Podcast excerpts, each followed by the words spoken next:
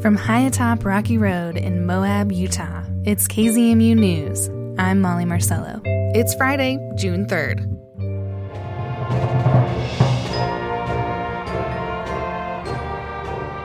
Graduation day across Grand County's schools yesterday.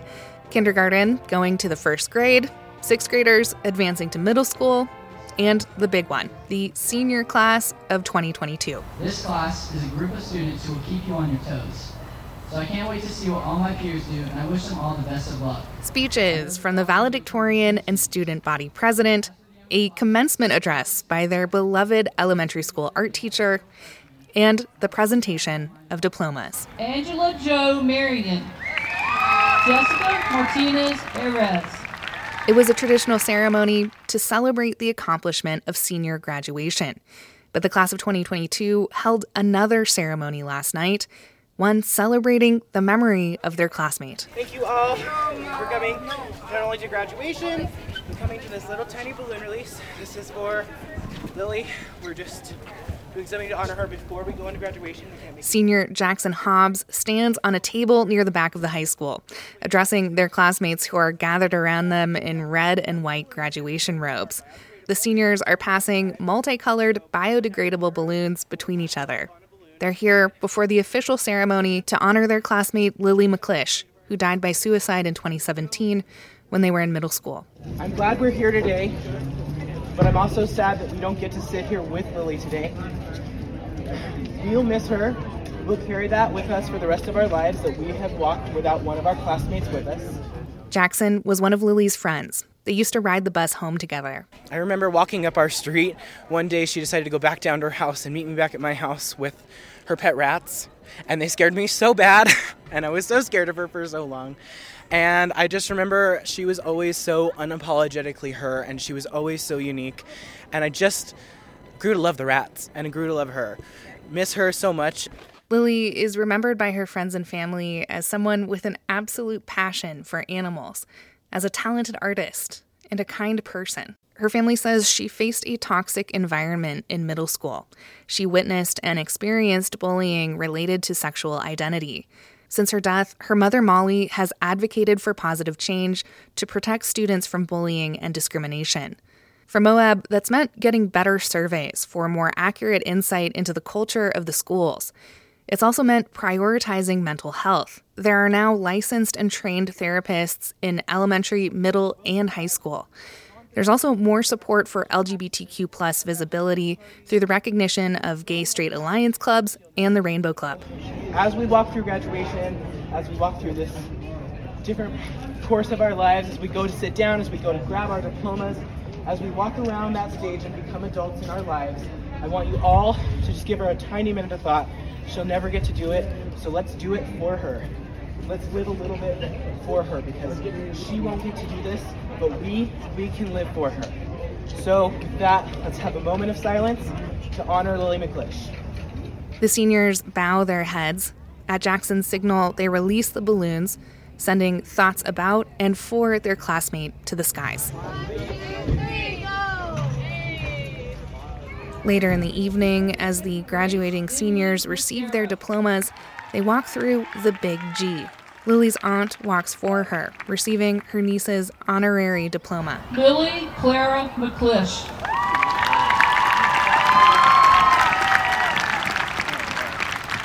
Lily's mother says there's more to be done to keep kids safe in schools, like effective restorative justice programs, as well as school wide training around the impact of bullying and discrimination of LGBTQ plus students.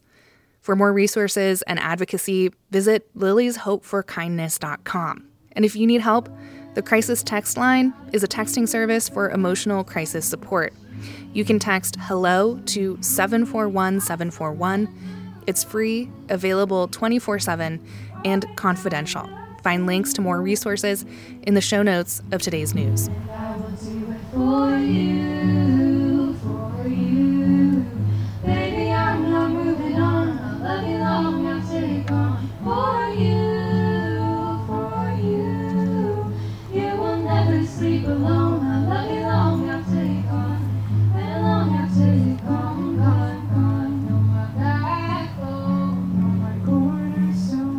Song by Philip Phillips performed by seniors at Grand County's class of 2022 graduation.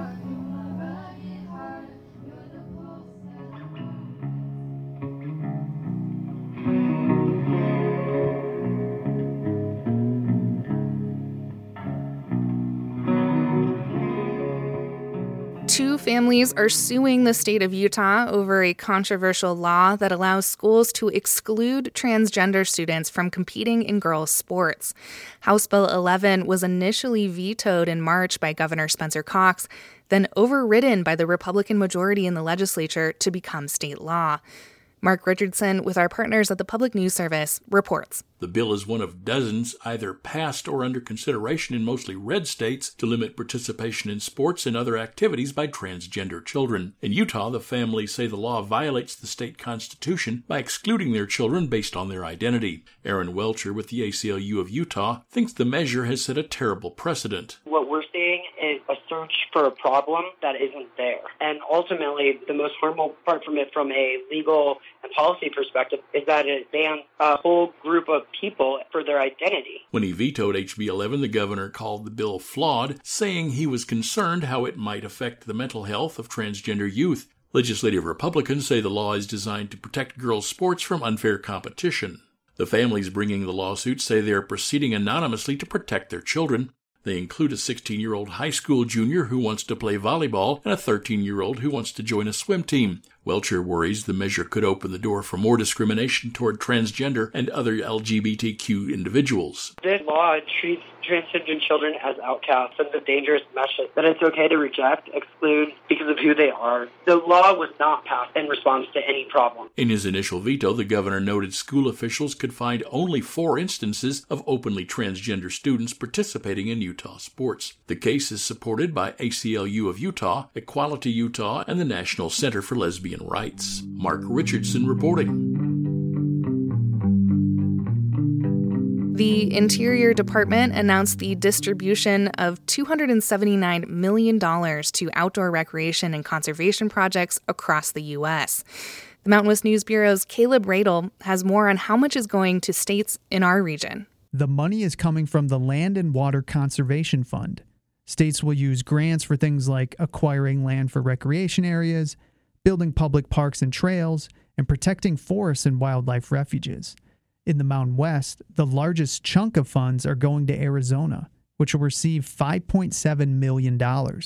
Colorado is getting 4.9 million, and Nevada and Utah are each getting 3.6 million. Chris Perkins of the Outdoor Recreation Roundtable says expanding outdoor access is more important than ever. When you think about what the pandemic has done to our relationship with the outdoors, all of us have needed outdoor recreation to help us feel healthy and normal and to decompress and to visit with loved ones safely. Montana gains more from outdoor recreation than any state in the country. In 2020, the industry accounted for more than 4% of the state's gross domestic product and more than 5% of its workforce. I'm Kaleb Roedel. Now let's head to the weekly newsreel where we check in with reporters on their latest stories of the Moab area.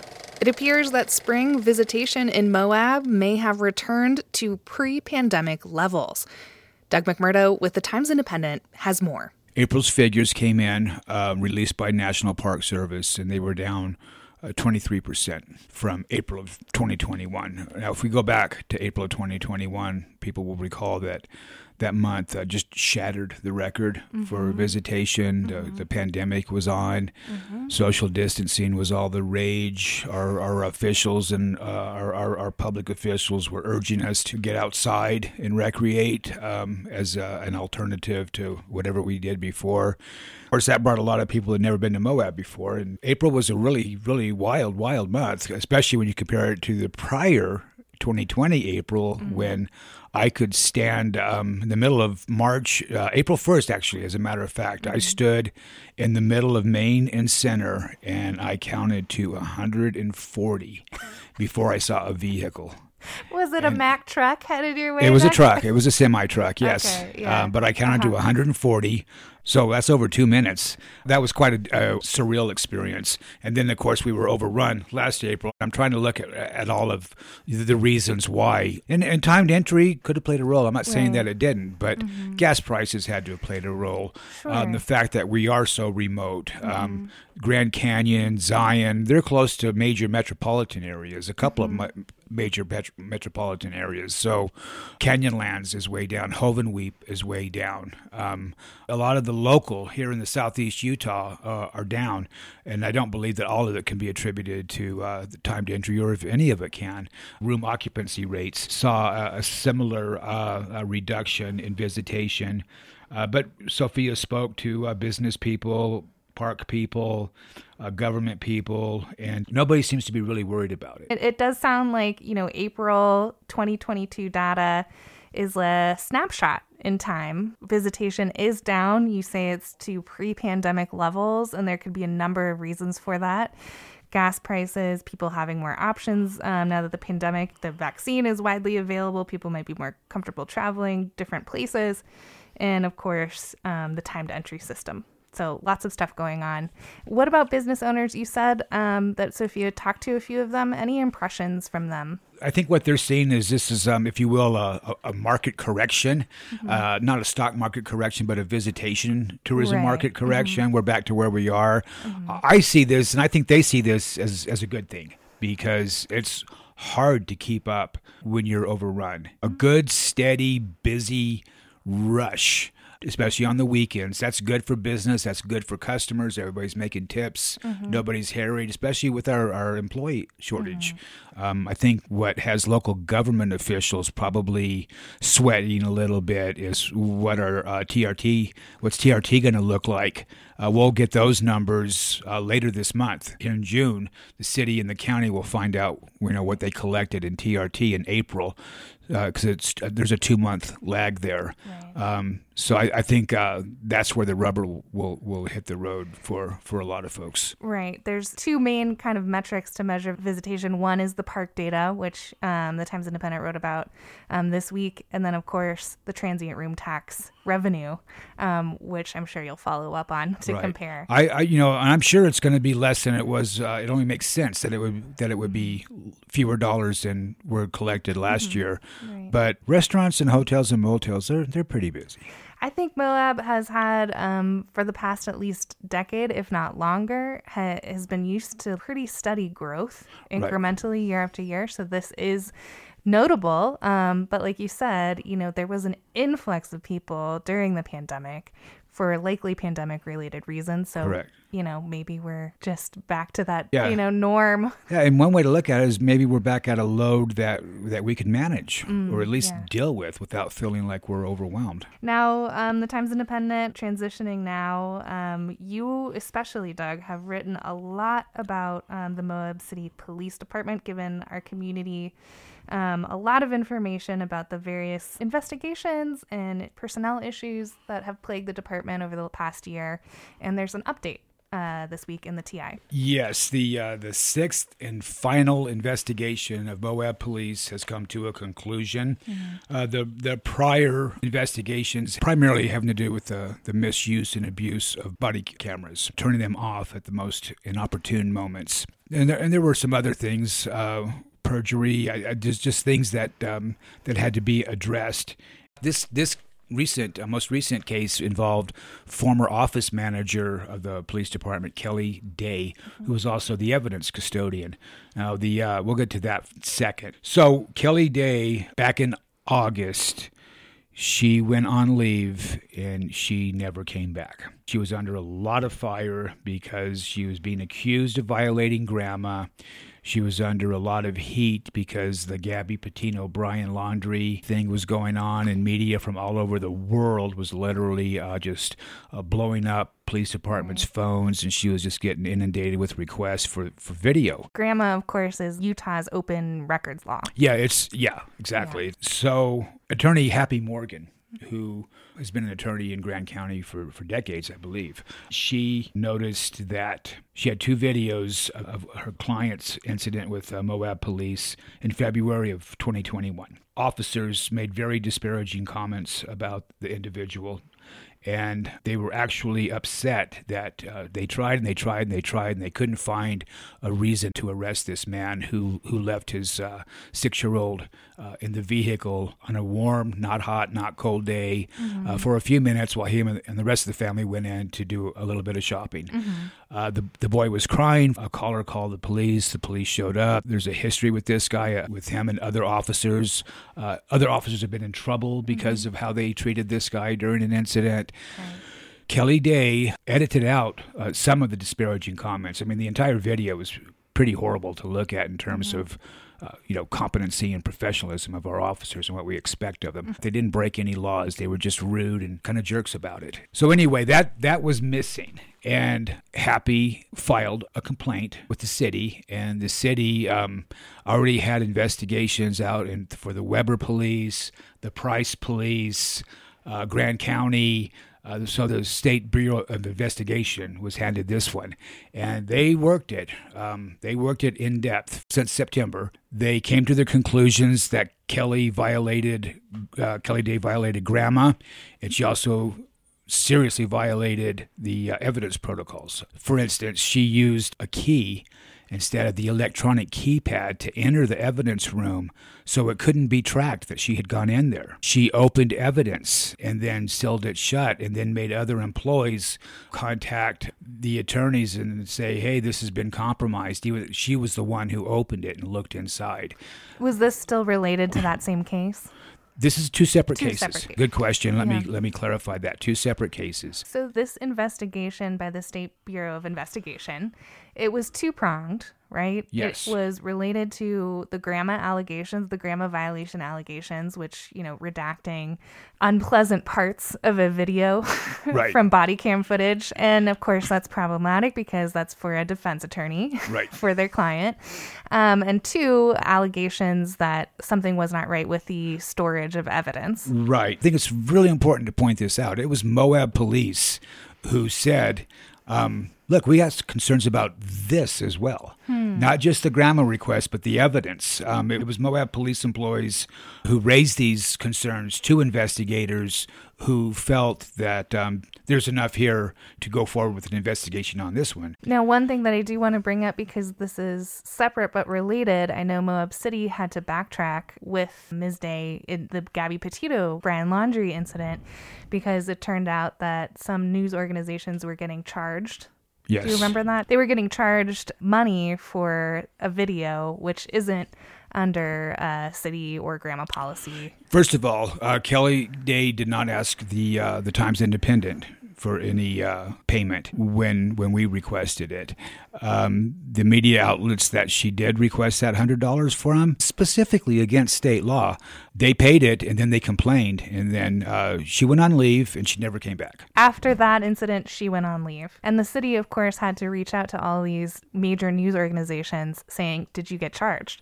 And here's your money back." Yeah, right. They asked me if if I had been charged, and. Uh-huh. Uh, she didn't try that with us. And it's no wonder because I'd only sent 10 GRAMA requests to the police over the previous year and I hadn't right. been charged for any of them yet. So right. that would have raised a red flag.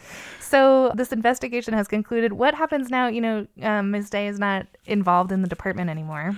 Well, the fact that she's no longer there, she's no longer there to do harm, but she did do harm. The level of scrutiny with our local police department, especially with local defense attorneys who are in the know and know how things work or should work and shouldn't work. People in these positions have to be scrupulous. They have to be precise if they want to make sure that all these cases are above board um, because our local defense attorneys will find it if it's not. They, they will. We've got a pretty good local defense bar, and I don't have uh, I don't have too many complaints about the government's uh, attorneys. Mm-hmm. I think they're ethical, uh, upstanding people. The history of the Moab police, and I'm I'm not. Uh, I'm not picking on them, and I'm not kicking them when they're down. I have I have a lot of hope that they're going to uh, find their footing because we need them. You know, I have a lot of respect for people who do that job, but um, the history of the Moab Police Department is um, I've never seen anything like it.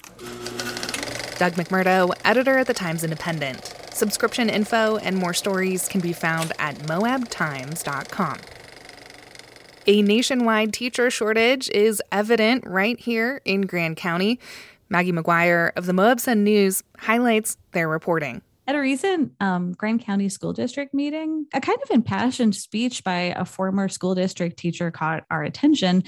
You know, she talked about really wanting to stay within the school district, but, you know, having to leave and get a different position because of her frustrations with some administrative problems and like that's a pretty interesting story and you know definitely has like a lot of emotion to it. And Rachel Fixsen um, when she started looking into it wanted to tell a much larger story about teacher shortages across the entire country and how that is impacting Grand County as well. And how how is it affecting us? Um, what are what are some of the data that she uncovered well, I really love the editing process. And one fact that, you know, we talked about that had been kind of in the middle of the article and we bumped it up to the very first paragraph because it's super interesting is that, you know, as of now, the Grand County School District has 30 positions open and 13 of those are for teachers.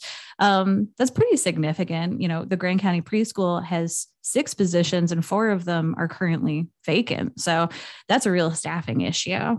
Um, and it's really fascinating to, to see how people are negotiating that and trying to deal with it and like the complexities that are there. Again, this is a problem across the country. So there's issues of, you know, housing specifically here. There's issues of wages. There's issues of, as I say, sort of like what is the work life balance or the um, relationship between the administration and teachers. So it's really complex. It's one of those issues that the data very clear cut, but why something's happening and what to do about it much less straightforward it's easy to identify the problem now what to do did rachel identify any solutions from um, the people that she's talked to in in this piece Absolutely. I mean, there's a lot of different perspectives on what should be done. And then there's also different um, levels of capacity and levels of ability to do things, to make changes that could change things. Like I say, you know, it's very difficult to, you know, for perhaps an administrator, you know, to change the housing situation in Moab. That's pretty difficult. It's kind of out of their pay grade.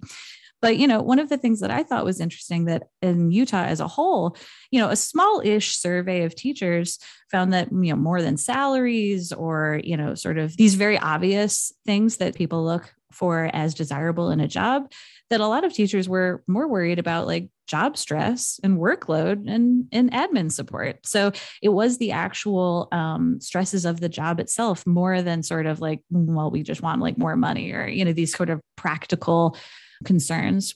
Oftentimes, when you see things like discussed in the news, we're really talking about like things that are data, right? At a, a salary bump or something like that, you know, we can quantify that. We can look at it. There's there's numbers. And so it was really interesting to get this perspective that what's actually going on and what people feel is more important are these sort of like less quantifiable things you know how do you feel when you go to work and i think that if we think about our own lives like yeah that that oftentimes is more important this piece of course is in this latest edition of the moab sun news is there anything else that you'd like to highlight from it you know, as we've often talked about, Molly, you know, something that's really nice about being like a weekly community paper is that we can balance sort of like the the breaking news or um, the local government, sort of these things that happen from week to week.